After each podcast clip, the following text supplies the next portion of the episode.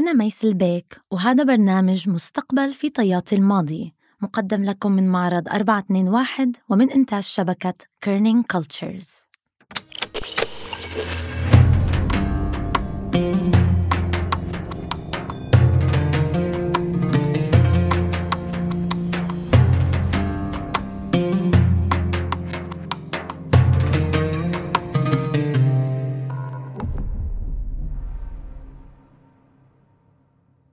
الجزء الثاني من الموسم الثاني من برنامجنا بياخد خطوة للحاضر. بياخدنا للفن المعاصر في الإمارات وبيلقي نظرة على جانب مميز جدا في المشهد الفني الإماراتي. العمل الجماعي والمجموعات الفنية.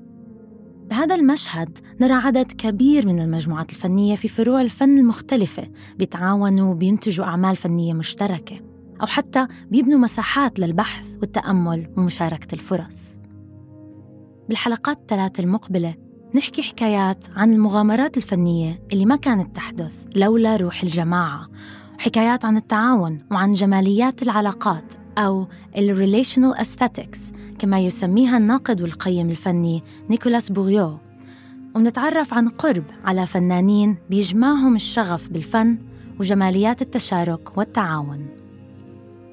تبدأ أول حكاية من حيث بدأ هذا البرنامج. حكاية جماعة من أولى الجماعات الفنية في الإمارات. فنانين جمعتهم الرغبة في التجريب والتجديد فكتبوا قصائد تشكيلية وقصص قصيرة قصيرة جدا لا تتعدى الأربع سطور. ونشروها بمطبوعة بدائية يدوية الصنع. تبدأ حكاية اليوم مع نجوم الغانم وحسن شريف بثمانينات القرن الماضي. وبتنتهي عند جارا كولكتيف مجموعة فنية معاصرة ومستقلة بتنشر الأعمال الأدبية بمطبوعات يدوية. وما بين الحكايتين حكاية أدب وشعر ونشر في الإمارات. معنا منتجة الحلقة لبنى منيب. أعتقد أفضل بداية للحكاية قصيدة للشاعرة الإماراتية نجوم الغانم. هذه القصيدة على شكل طائرة ورقية. كتبت فيها كان الطائر الورقي يحلق في السماء عاليا. كان ينتفض كزخة الهواء وصرخة الريح. عاليا عاليا يتراقص الطائر. وحيدا مثل غيمة اعتراها المطر على غفلة. ولم تعرف كيف تخبئ وجهها أو بأي حيلة تفك ضفائرها الطائر الورقي يحلق في السماء عاليا. كان ينتفض كزخة الهواء وصرخة الريح. دي قصيدة تشكيلية. والقصائد التشكيلية بتجمع بين الأدب والفن التشكيلي. يعني قصيدة أدبية لكن الكلمات مكتوبة بحيث تبقى بترسم صورة معينة. وهي بالضبط عبارة عن كشكل عبارة عن طائرة ورقية وذيلها هو المرتبط بالجزئية اللي تعبر عن صرخة الريح. فالذيل هو الذي فيه جزئية عاليا عاليا يتراقص الطائر وحيدا مثل غيمة اعتراها المطر على غفلة ولم تعرف كيف تخبئ وجهها أو بأي حيلة تفك ضفائرها. لو بصيت للقصيدة من بعيد هتكون شايف رسمة لطائرة ورقية. لكن لما تقرب هتلاقي إن إطار الطائرة مكون من كلمات القصيدة. في الوقت ده منتصف الثمانينات القصيدة النثرية في ذاتها كانت شكل جريء جدا من أشكال الأدب وكانت تعتبر خروج عن تقاليد الشعر العربي. فما بالكم بقى بالقصيدة التشكيلية؟ استخدام تجريبي تماما للغة وبيحولها من وسيلة للسرد لوسيط بصري تشكيلي. مغامرة جريئة ساهمت في تغيير شكل الأدب المعاصر في الإمارات وحركت مياه الركضة ولأنها كانت مغامرة كبيرة نجوم كانت ممكن تتراجع بسهولة لكن كلمة السر العمل الجماعي. لا تكون أكثر تأثيرا في الآخر عندما يكون مشروعك فردي. وعندما يكون الإنسان في مقتبل العمر في سن مبكرة آه، لا يكون عنده آه، يعني المقدرة ولا الشجاعة الكافية لأن يواجه العالم لوحده. فمن الطبيعي أن نحن عندما التقينا نحن وجدنا قوة في هذا اللقاء. وجدنا أن نحن يمكن أن نساند بعض في مشروعنا الفني. في بداية مشوارها الفني التقت نجوم مع عدد من الفنانين الشباب منهم حسن شريف وخالد البدور ويوسف خليل. كانوا بيجتمعوا مع بعض في مرسم المريجة في دبي زي ما سمعنا في الحلقة الأولى من حكاية نجوم. عندما بدأنا نلتقي في مرسم المريجة بدأنا كلنا آه، ننتج أعمال فنية وننتج أعمال أدبية. أنا كنت أشتغل على بعض اللوحات وبعض النحت. وأعمل أعمال من الأشياء التي كنا نجدها عندما نذهب في رحلات إلى الصحراء مثلا. حسن شريف كان يشتغل على الترجمة وأنا كنت أساعد في تنقيح.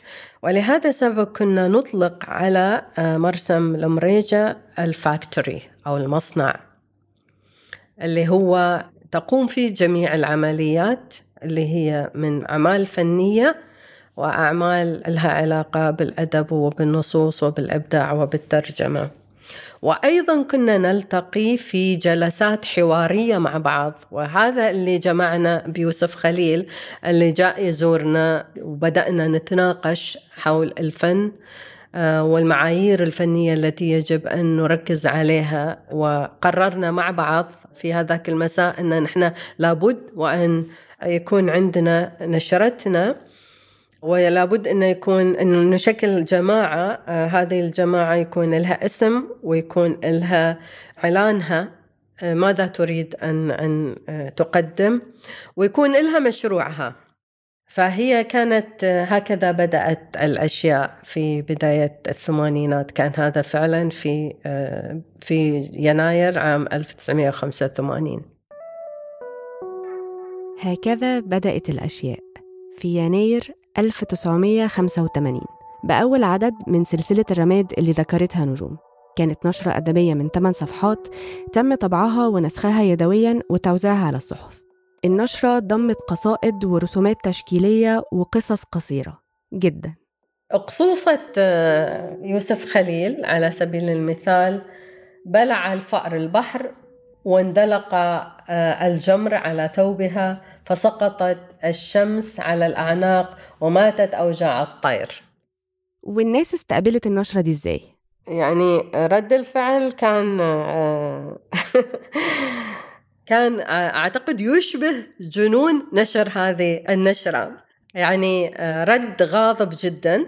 استحوذ على الساحة الثقافية كلها. يعني نفتح الجرايد ما في غير إن نشرة رماد وهذيل العبثيين وهذيل الذين يريدون تدمير ديوان العرب تدمير الصورة الجادة للأعمال الأدبية والأعمال الفنية. والبعض آه، أيضا ظل يسمينا الحداثيون. على من من من منطلق السخرية طبعا آه، مو من منطلق الإيمان بأن نحن يعني آه، نقدم مشروع حداثي. قررت الجماعة تسمي نفسها أقواس وكانت من أوائل تجارب العمل الفني الجماعي في الإمارات يعني أكاد أجزم أن جماعة أقواس وهي الجماعة اللي نعتبرها جماعة فنية آه، أكثر منها جماعة أدبية متخصصة. هي آه، تكاد تكون من أوائل الجماعات إذا ما كانت الأولى والتي تطرح شكلا آخر شكل حداثي. جاءت جماعة أقواس آه، لحاجة تتعلق بالظرف الثقافي الظرف التاريخي الظرف الفني اللي نحن كنا نعيشه آه، في هذاك الوقت في سنة 1985 في دولة الإمارات وكنا جميعا التقينا في مدينة الشارقة. مدينة الشارقة مثل ما تعرفون هي المدينة اللي شهدت أول معرض للكتاب وشهدت أيضا أنشطة ثقافية وفنية منظمة. يمكن تجربة مرسم المريجة والتنوع اللي كان فيها من فنانين ومثقفين وشعراء وكتاب وسينمائيين آه، ومسرحيين تجمعوا في هذاك المكان كانت تجربة يمكن مهمة في في موضوع خلق لغة مشتركة خلينا نسميها بين مختلف السياقات الفنية. ناصر عبد الله قيم فني والرئيس السابق لجمعية الإمارات للفنون التشكيلية وقبلها كان له تجارب في الرسم وفنون الفيديو والفنون البصرية المعاصرة والبحث والكتابة وفي رأيه إن من أهم إيجابيات الجامعات الفنية اللي ظهرت في الإمارات إنها وفرت مساحة للفنانين من المجالات المختلفة إنهم يشتركوا مع بعض في النقاش والنقد والتخيل وإنتاج أعمال ممكن تكون متنوعة من حيث إنها رسم مثلا أو أدب أو فنون أدائية لكنها كلها بتعكس فكرة أو فلسفة واحدة جمعتهم حتى لو كانت ضد الفكر السائد.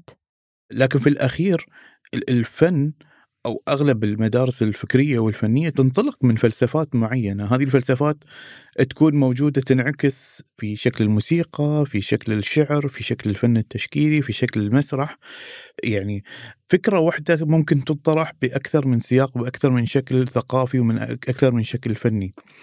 فوجودهم مع بعض وجود هذا التنوع بينهم وبين بعض كان له أهمية كبيرة في إنه يخل...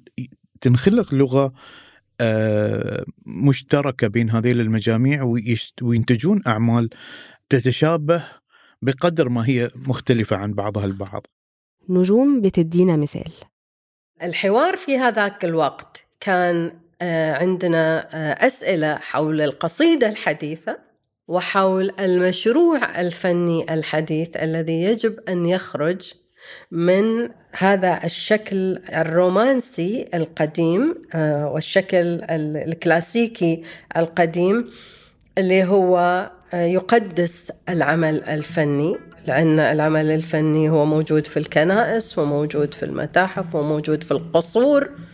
فنحن كنا نريد أن نقدم شكل آخر للفن هو شكل يرتبط باليومي. وكنا نتحاور حول آه، ما المشكلة في أن نحن نتعامل مع found objects يعني, يعني أن نستخدم المواد والخامات اللي هي مرمية واللي هي لا يلتفت إليها أحد.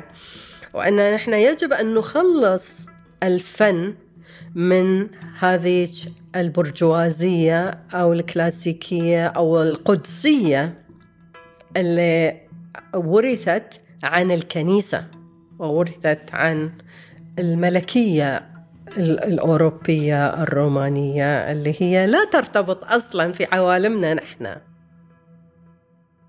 جماعة أقواس كان هدفها تقريب الفن من الناس وحياتهم اليومية. وعشان كده كانوا بيستخدموا أدوات زي الأحجار والخيوط ومواد من الطبيعة لإنتاج فن يشتبك مع الواقع عكس الفن الكلاسيكي اللي موجود في أماكن لها قدسية أو منفصلة عن الناس زي الكنائس والقصور. المهم نرجع لموضوعنا. بعد 30 سنة من تجربة أقواس وفي مدينة أبو ظبي الشاعرات شمة البستكي وسارة المهيري وجيل ماجي كمان كانوا مشغولين بأسئلة الحداثة ومعنى الفن وأدواته وإيه اللي ممكن تعريفه كفن. التلاتة كونوا مجموعة فنية معنية بالأدب والنشر وسموها جارة كولكتيف. اسمي شمة البستكي شاعرة وأعمل على فنون متعددة. أدرس حاليا الماجستير في دراسات الشرق الأوسط في جامعة هارفارد في بوسطن. شاركت في برنامج الشيخة سلامة بنت حمدان للفنانين الناشئين وعضو مؤسس في Untitled Chapters أو فصول بلا عنوان. وأنا أحد مؤسسي مجموعة جارة الأدبية مع سار المهيري وجيل ماجي. يعني ممكن نقول إن اللي بيجمع التجربتين جارة وأقواس هو جمع أنواع مختلفة من الفنون والتجريب والتجديد في استخدام اللغة والكلمات. بالنسبة لي اللغة تتخطى دورها كوسيط سردي. أفكر في اللغة على أنها أكثر من مجرد وسيلة اتصال أو مجموعة كلمات تحمل معاني مختلفة. وأعتقد أن بتجريد اللغة من السرد تصبح اللغة مادة ولما تصبح اللغة مادة يمكن خلق عمق بصري وصوتي ونسيجي بدون إعطاء الكثير من الاهتمام للعمق السردي مثلا أو جعل القصة ضرورة. وهالتفكير يسمح لي بدمج وسائط أخرى مثل التصوير أو الرسم في أعمالي. بالنسبة لي الأعمال الفنية دايما فيها تعاون حتى لو كنت واعية بهالشيء أو لا.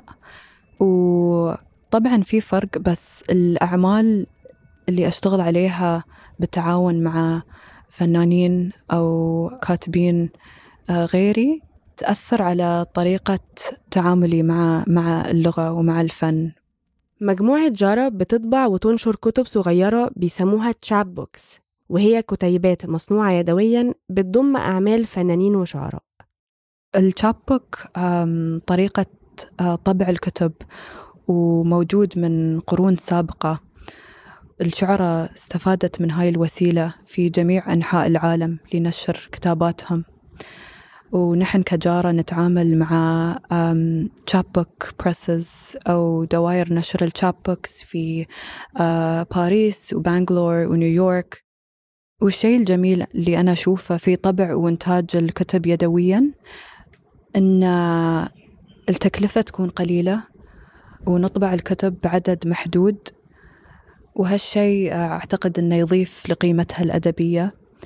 والهدف من الكتب المصنوعة يدويا هو جعل الأدب سهلا ويوصل لمختلف فئات المجتمع والإحساس أن النشر ليس بشيء مستحيل أو صعب وإنها الوسيلة المثالية لنشر الكتابات الشعرية وخاصة الشعر الأشعار التجريدية وهاي المطبوعات تكون صغيرة بالعادة وما تزيد عن أربعين صفحة. كونها مصنوعة يدويا تمنحها لمسة شخصية برأيي.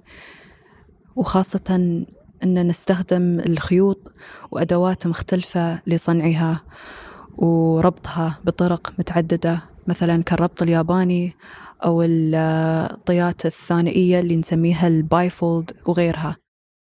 ممكن تقول لنا خطوات صناعة ال chapbook بالضبط؟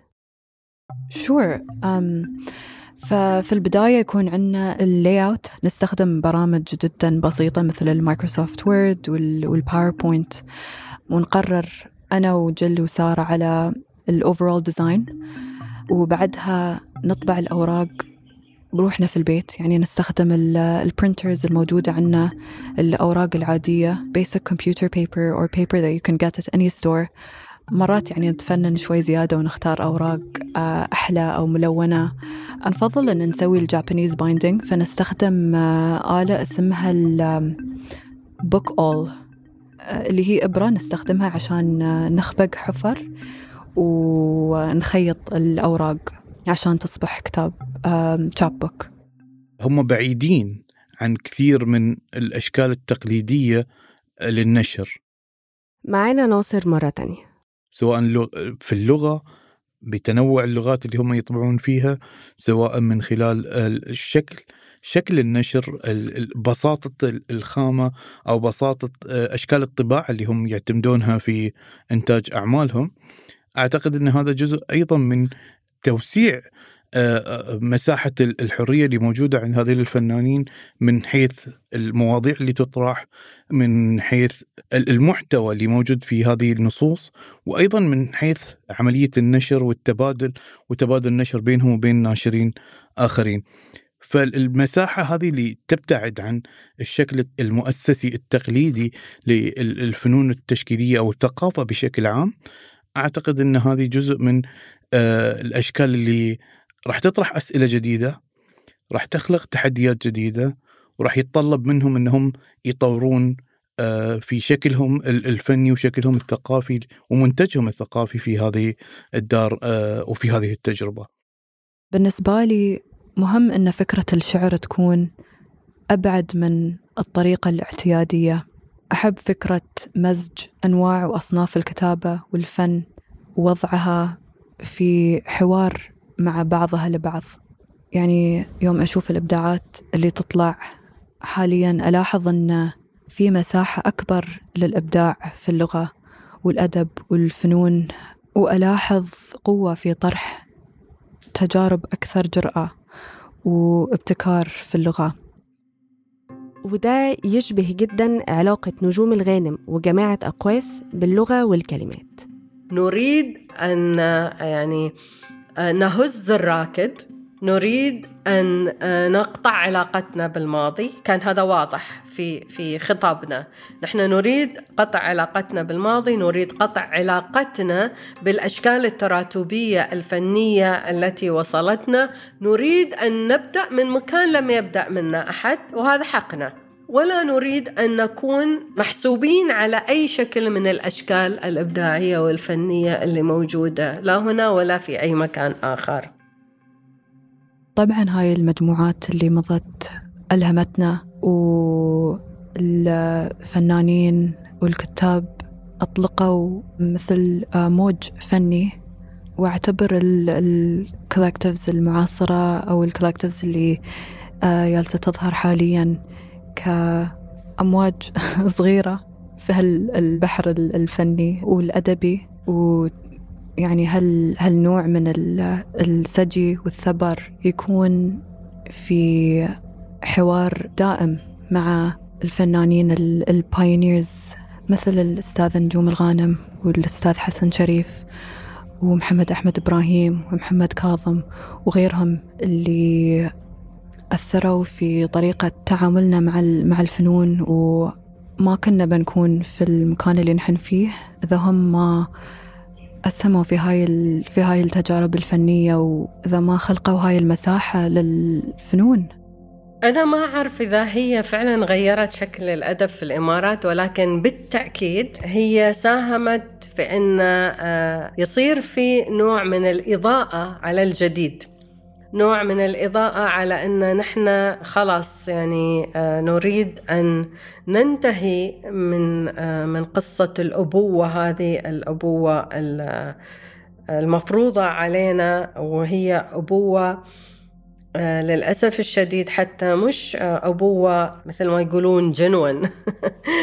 هي أبوة لشكل قدسي موجود هناك. في الفضاء الأدبي والتاريخ الأدبي الممتد من مرحلة ما قبل الإسلام آه، والإسلام وما بعد الإسلام وال آه، يعني الفترة العباسية والأموية والأندلسية وهذا التسلسل التاريخي اللي هو يعني إذا كنا نريد أن ننتمي إلى الشعر فيجب أن يعني نؤكد انتمائنا لكل هذه السلالة والتزامنا بكل هذه السلالة حتى نستطيع أن نجد لأنفسنا اعترافية حتى يعترف بنا هذا الشرطي الأدبي اللي موجود واللي هو موجود على المنابر الثقافية والمنابر الصحفية.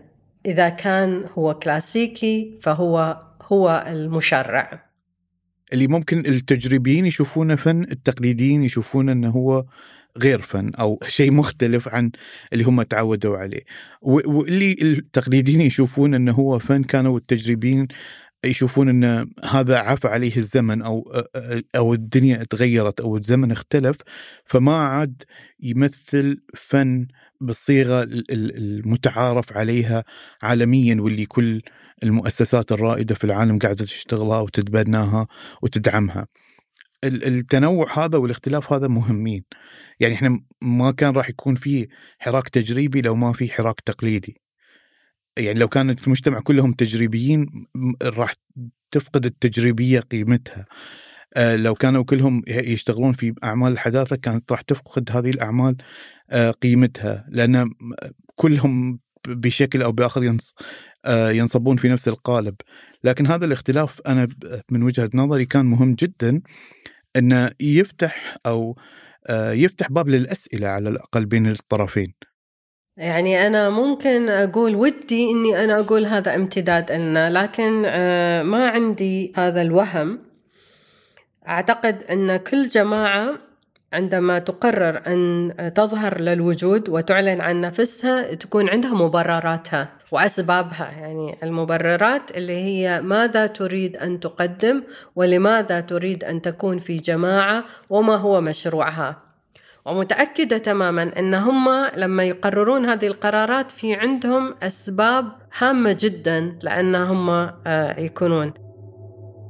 الاستقلالية هذه للشباب ابتعادهم إلى حد ما خلينا نقول عن هذه المؤسسات يعطيهم مساحة أكبر وحرية أكبر في التفكير وفي الطرح وفي عرض الأعمال والاستخدام آه، أدوات مختلفة في الطرح. فهذه أيضا تثري الساحة الثقافية والساحة الفكرية بشكل جدا كبير. وأعتقد إن الاستمرار في هذه المجاميع الشبابية في الوقت الحالي أعتقد هذا دور مهم وجانب مهم جدا في التطور القادم. للحركة التشكيلية في دولة الإمارات. وجود الحراك الثقافي من وقت مبكر في دولة الإمارات خلق هذه المجاميع في وقت مبكر. هذه هذه الحركات السابقة فتحت الأبواب على مساحات أكبر من الثقافة ومن الفكر للفنانين الشباب بعد ما امتص الرواد كل كل أشكال مقاومة التغيير اللي كانت موجودة في في تجاربهم السابقة. فوجود هذا البعد وهذه المساحة الأوسع لهم للنشر للتفكير للطرح هذا أيضا امتداد للتجارب السابقة اللي كانت موجودة في دولة الإمارات.